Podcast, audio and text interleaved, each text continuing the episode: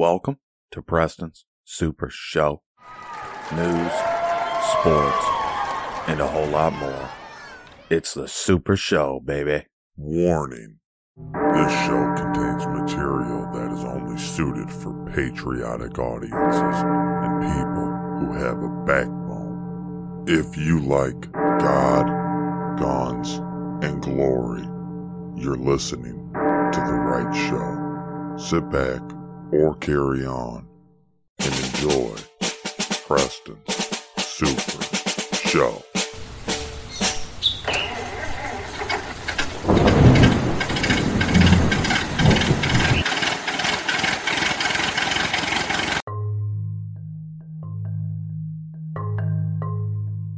Welcome to the show. Welcome to the show. Thanks for joining me on another edition of the Super Show.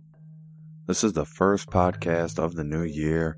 Ring the bells. We're bringing in 2021 together. And Sunday, lots of football on, lots of sports on. Uh, and you know, you gotta love it. You gotta love sports. You gotta love football. How do you not? So we're entering a new week full of new hope.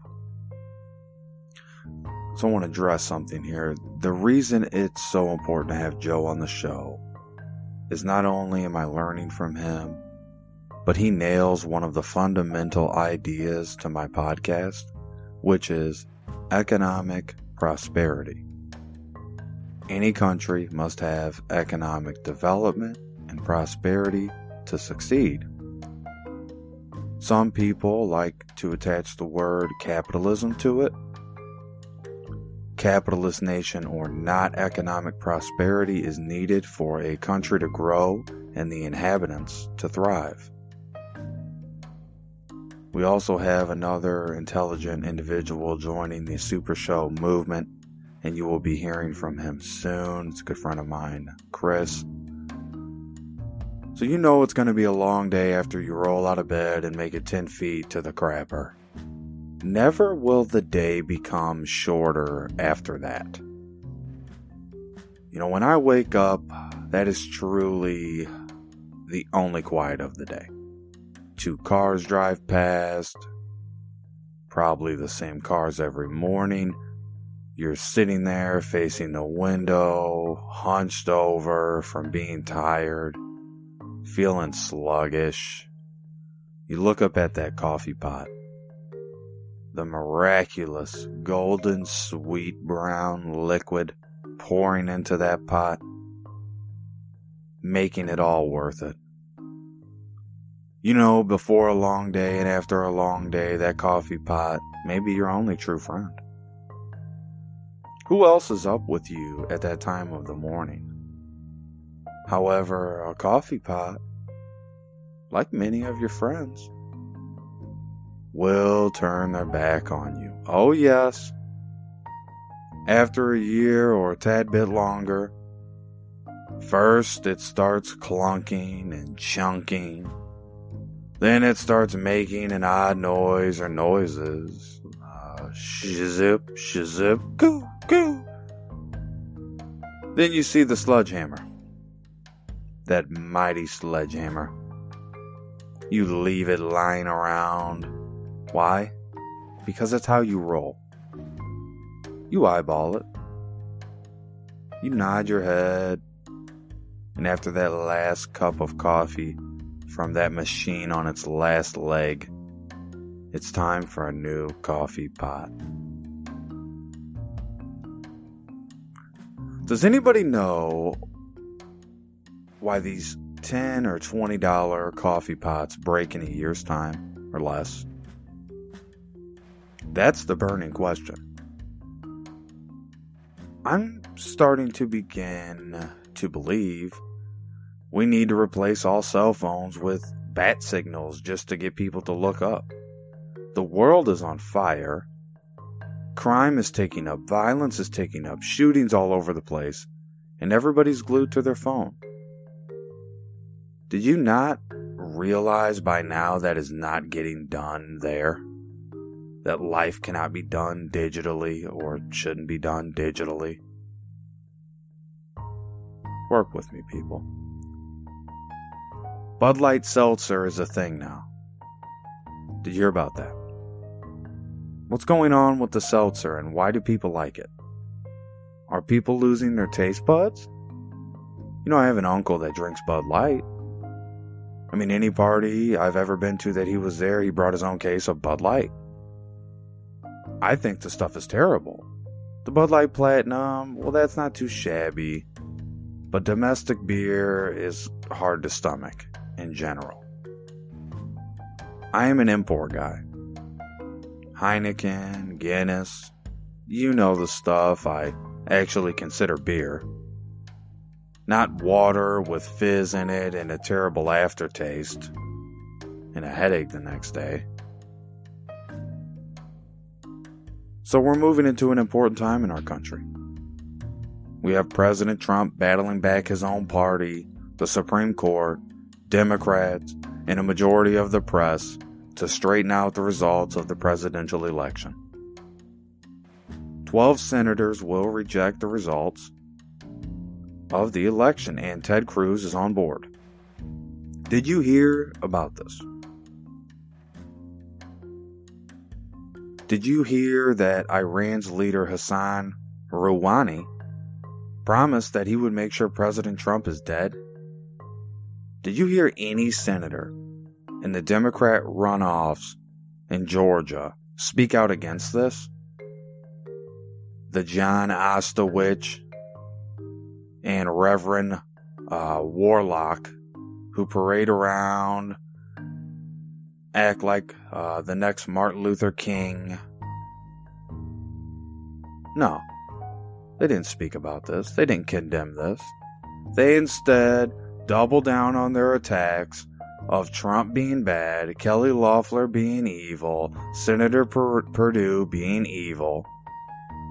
Would they hold back from condemning Iran's leader if he said this about Biden? If he said this about Obama? Or Kamala? It's food for thought.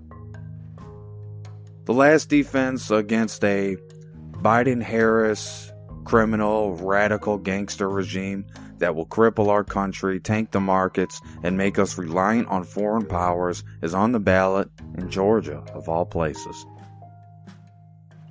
You know, the colony of Georgia was founded as a utopian idea by philanthropist uh, James Oglethorpe.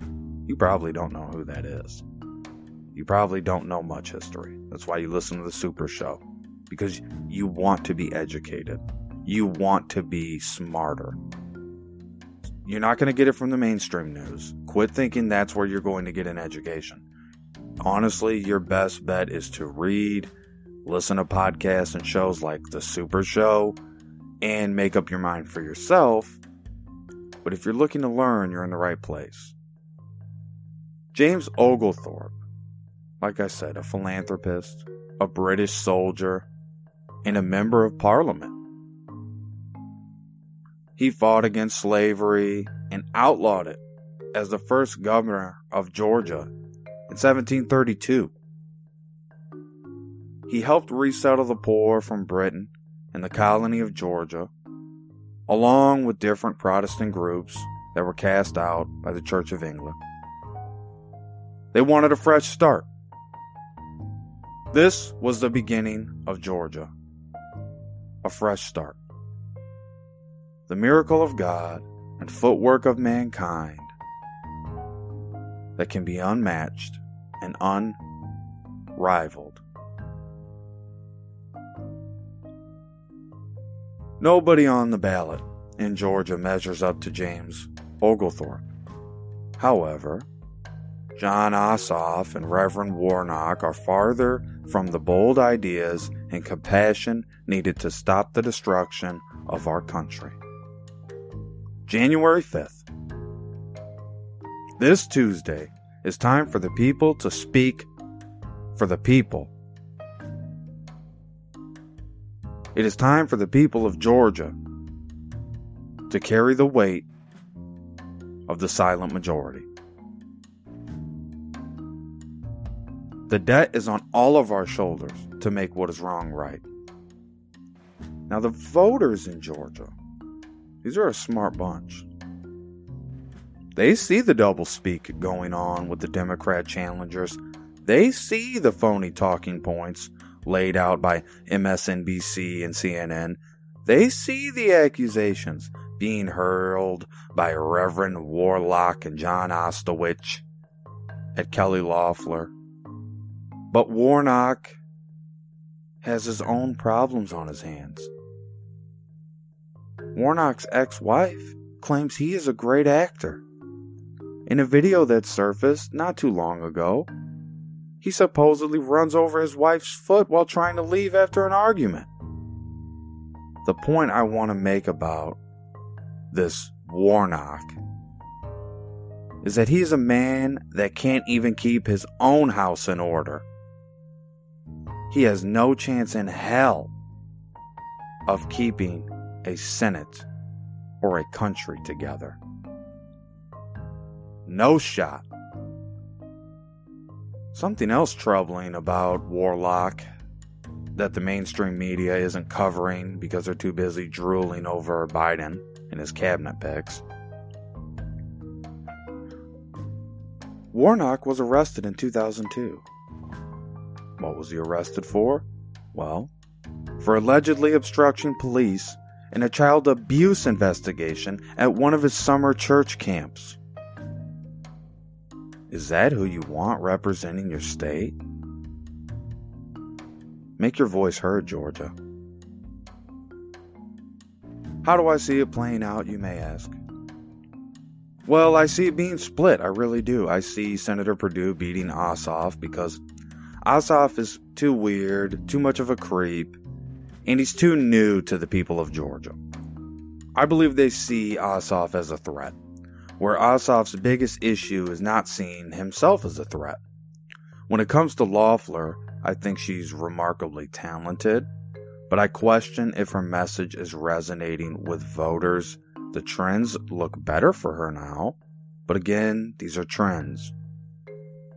I don't like Warnock at all but I do believe he may have fooled enough people that he's actually a good guy. When we all know that's a great charade, as his ex wife laid out. So I see it being split. Republicans win a seat, Democrats win a seat. The Republicans maintain control of the Senate and make Biden a lame duck president. That is good for Republicans. And they will do a victory lap over this. However, winning bowl seats is highly crucial, highly possible. So, my message to Georgians who listen to this show far and wide the country is in your hands. This Tuesday, it really is. Really interesting news, big news circulating not getting a lot of coverage, but that's okay. That's that's what I'm here for. I fill in the blanks. Cuba is moving to a single currency on their island. Probably didn't hear about this. Right now, Cuba has two currencies. They use two. One of those is on the way out by the month of June this year. For the first time in 20 years, Cuba will rely solely on one currency, the Cuban peso.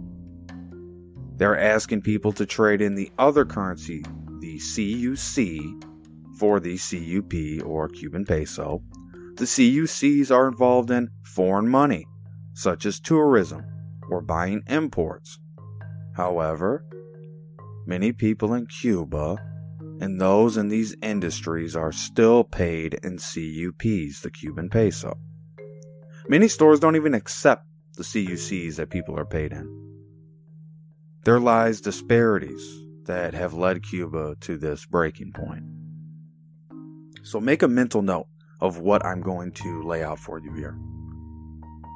Countries can officially adopt the US dollar or another foreign currency as their own for greater stability. Think of it this way in Florida, a hurricane happens and then they need financial aid to help them. They look to the federal government of the United States The federal government issues them money back by the dollar to help rebuild. It's not Bitcoin that pays for the supplies and the salaries of all these workers and materials because Bitcoin is not trusted and not accepted everywhere like the dollar is. It's not a cryptocurrency or some hidden pot of gold bailing out Florida communities after a hurricane. It's the rest of America's tax dollars. One dollar equals one dollar. One peso equals one peso. That is what Cuba is moving to a peg of one to one for their currency. When you look at Bitcoin, for example, and I like Bitcoin, you, if you've listened to my show, if you've listened to my show over the years, you know I like Bitcoin. So let's break this down for people. When we're looking at Bitcoin as an example, one Bitcoin is almost $33,000. So that's the peg. One Bitcoin, $33,000. With that as the peg, that can never work as a standard for paying employees, paying pensions, paying taxes, buying goods and services. Bitcoin and cryptocurrencies are simply trading pawns to make you money or lose you money, depending how good of a trader you are. You would have to fundamentally change the monetary policy of the country to enact a cryptocurrency as the main currency. And with a dollar in place with a peg of one to one, there's literally no logic behind that to move to a cryptocurrency. So when someone says that, oh, Bitcoin is going to be our, our currency, it's going to be America's next currency, we're moving towards the Bitcoin. They too have bought the lie and sold the truth. They are living in a fantasy world, which is fun. Fantasy world is fun to live in, but I myself choose to not live in fantasy world. So I instantly dismiss that, I discount that, and you should too. Cuba moving to the Cuban peso and doing away with the CUC will cause inflation at first. So they are preparing for that by increasing government workers' salaries and pensions. Now I don't I don't agree with that. I think that's a, that's a bad move. Something really interesting to note here is that the Cuban peso's exchange rate will be posted daily on the central bank's website meaning it has the potential to fluctuate rather than stay at its fixed rate. That is a new thing entirely for Cubans. The part I love um, is the fluctuation possibility that this currency could move higher than uh, face value. You know, in the state of Illinois, the dollar is worth a dollar and two cents based on regional price parity. So the purchasing power of a dollar in Illinois is a dollar and two cents. There are numerous downsides to this move from Cuba. Although ultimately, from outside looking in, this monetary transfer of currencies is a good thing in my eye. Cuba's price of everyday goods will continue to climb. The country of Cuba is taking a big hit right now, and they couldn't have picked a worse time to carry out this currency transformation. A big reason is their tour, tourism industry is suffering massively. A lot of people are paid in CUCs, and since they are worth 24 times more than the Cuban peso, the devaluation of the CUCs will cause many people to become even poorer. I wish the people of Cuba the best.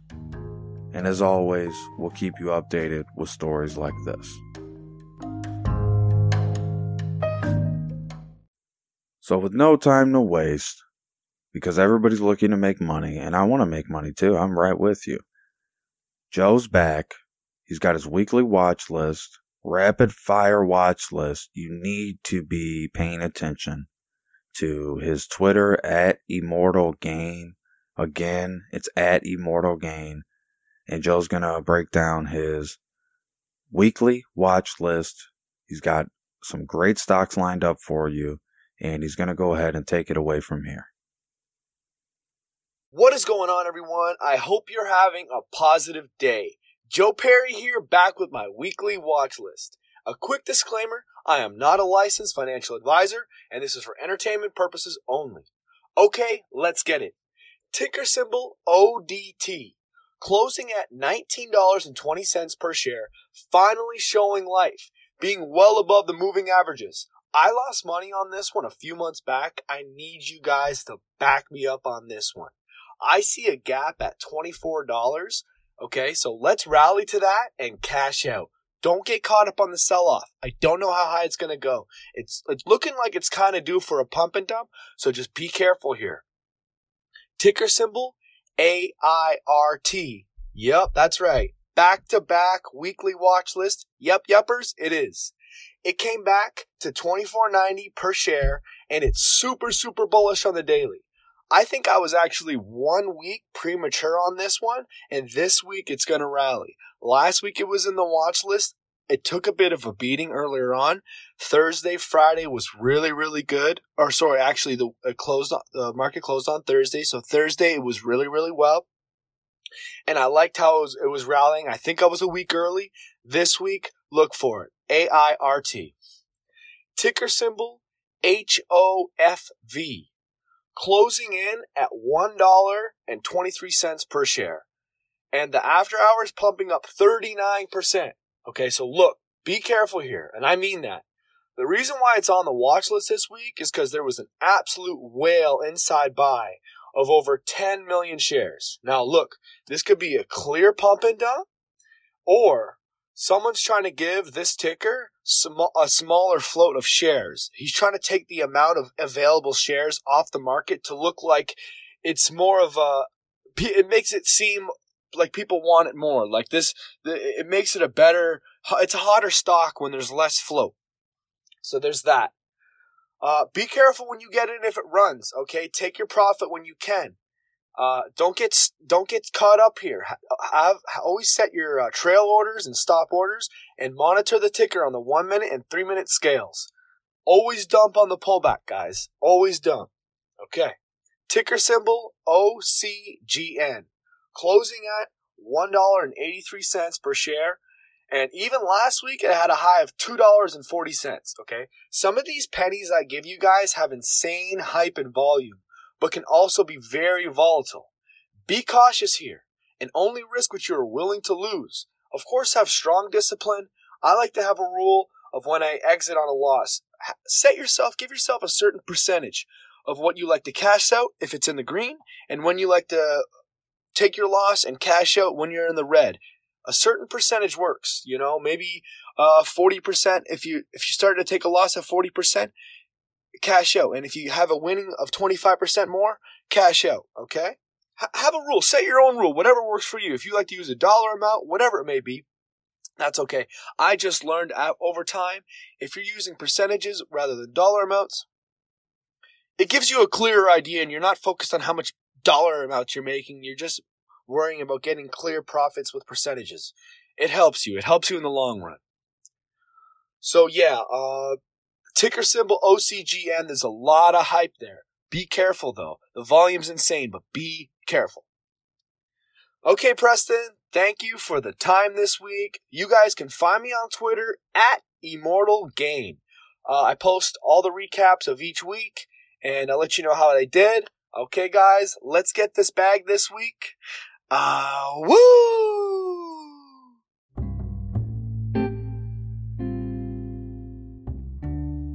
I can't thank Joe enough for coming on the show uh, and fi- and filling that that slot that just needed to be filled. Just the perfect guy to get on uh, the Super Show to break these stocks down for you. The enthusiasm, um, the energy, it's all positive and it's, it really is great. So that's how I want to uh, carry out this show today. I want to carry out with that upbeat message, that positive message that we're all really looking for. So I have a story here. Uh, it came out of the local paper actually, and it's uh, very near and dear to my area and where I'm from. And it's a little bit of a uh, history lesson. The title of the story is A Burger at White's by Jack Klasey. uh, and this was published on January 2nd this year. In the 1920s, if you were a student at St. Patrick High School or Kankakee High, chances were good that you, your school lunch day often was a hamburger at the stand on Station Street. Midway between Dearborn and Indiana Avenues, the two schools were located within a block of the eatery. Now, I'll tell you right now, today on uh, Dearborn and Indiana, uh, you're not walking around over there to get a burger. That's how much times have changed. You're not. That's not an area you're going to get a burger anymore. So back to the store. More formally named White's Lunch or White Bros, the business was most often referred to as just the stand. Initially, it offered hamburgers and other sandwiches at a walk-up window. We still have uh, places out here that do that. White's was the first hamburger stand in the community, recalled Leslie White, who operated the business from 1943 until it closed in 1963. In a short history of the business that he wrote upon his retirement, White noted that his father, Alpha G. White, bought the restaurant for $300 in 1919 from a man named Thompson. The building was a narrow wooden structure that reminded you of an upright piano shipping box used at the time Mr. Thompson had a place to nap under the lower door, which became a serving shelf when opened. Alpha White's purchase of the hamburger stand was the result of an injury that made him unable to work at his previous occupation as a delivery man for the Kankakee Ice Feed and Fuel Company. In the 1920s, a hamburger at White's cost a nickel. Could you imagine that? Could you imagine that? By the 1940s, so 20 years later, the price had risen to 15 cents. It's a lot. It's a lot in that time. The meat was two ounce size patties, and with the trimmings, they were good. Nothing like a grill for cooking hamburgers, recalled Leslie White. Alpha White's first employee at the stand was Jane, Janet Hart. A decade later, she became his partner in both marriage and the business. Also, partners in the early days of the business were Alpha White's brothers James and his wife Eva. At that time, the business was known as White Bros. It was later renamed White's Lunch. The stand hall had many employees on a full or part time basis. The pay was small and the hours long. Until 1943, the hours were 6 a.m. to 11 p.m., then 6 a.m. to 7:30 p.m., noted the younger White. It was once said she worked for whites, and the response was, "Who didn't?" Right. So this was a place everybody was going to work to at some point in their life if you were from here. You know, almost everybody worked here and knew somebody that worked here in those times. During the nearly 45 years that the building at 3, 348 East Station Street, wow, was occupied by whites, it underwent a number of changes, at least three additions and several different facades. In 1945, it reached its present form with large plate glass windows flanking the front door. In his history, Leslie White did not note when the restaurant added indoor seating for customers. By 1945, however, White's had a seating capacity of 65 people. It was a stopping off place for the high school teams after games and was busy and noisy, he recalled. The stand served the school children from Departmental, Central, and St. Pat's, along with the working people. On First Friday, when St. Patrick's observed communion, the extra order for donuts and Long Johns was 70 dozens. That's 840 donuts. The children came in three waves, each group younger and noisier than the other. Since the restaurant's customer base was students and workers in downtown businesses, it closed on Sundays and holidays. Monday through Saturday, however, White served breakfast, lunch, and dinner. The breakfast menu was extensive, and by today's standards, inexpensive, offering French toast, wheat cakes, eggs, meats, ham, bacon, or pork sausage, hot or cold cereals, and coffee, tea, milk, or orange juice. A hearty breakfast of French toast, that's three slices, and coffee cost 25 cents. A side order of bacon or pork sausage would add 15 cents to the bill. During its years of operation by the White family, the stand reminded it remained profitable, except for one year during the Depression in 1938 when there was a loss of less than $400. It was a lot for a business. Normally, a business would have a hard time surviving after that type of loss of $400. That would have crushed many, many businesses. This is where the story takes a little bit of a sad turn. The start of the government subsidized school lunch program in 1954 had a major effect on the business. You could say it had an adverse effect. It reduced the business considerably, wrote Leslie White. Profits dropped and never recovered. The children could buy a half pint of milk for two cents that cost us six cents. Even when times were tough, White served everyone who asked for food. Charity cases were seated and served the same as other customers, recalled Leslie White. Few women ever asked for food, although whole families were served as they traveled through Kankakee. Generosity wasn't extended only to the needy. White's history of the restaurant included a handwritten 1962 note from Kankakee teenager Nan Colthurst. The note went on to read Last Saturday, I went sledding with four other girls. Afterward, we stopped at your restaurant for hot cocoa. At the time, we didn't realize we had ordered more than we could afford. The girls and I want to thank you for your kindness and also for the candy.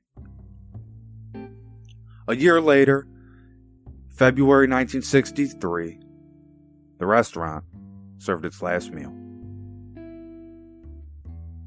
So one of the old time establishments in the community came to a close. Concluded White's history, gone but not forgotten. 45 years serving the public for which the Whites were grateful.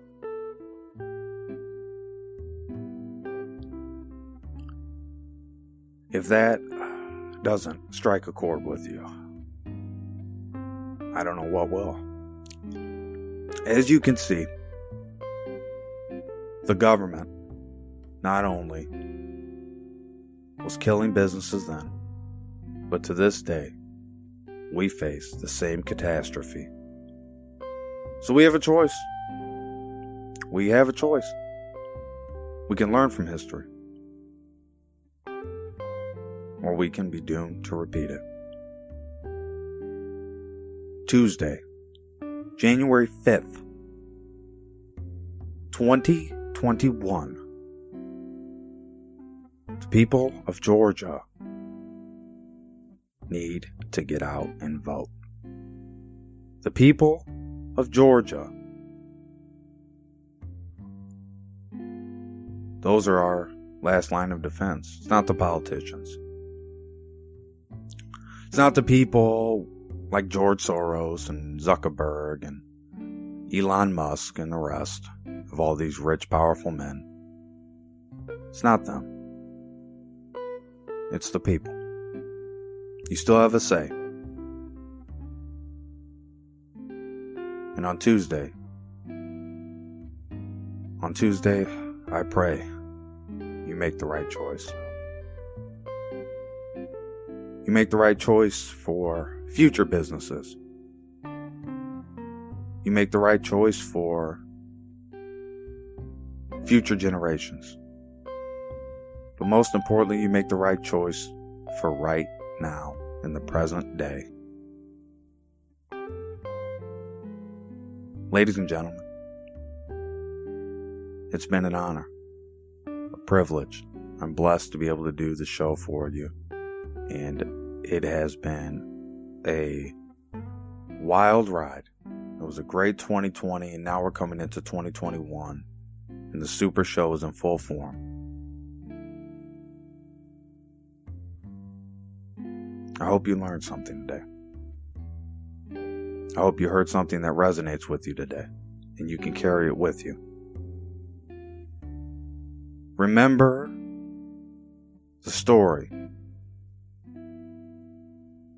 of the burger stand, White's Burger Stand. Remember that story. That's many people's story. Today, that's many people's story right now. And I just want to thank you for allowing me to grace your ears with some different opinions and some different views. Some great stories that you can take with you. And I hope you do. I really do. You can find that story on uh, the Daily Journal, uh, daily-journal.com. And I'm going to link that as well. So you're not going to have an issue finding it.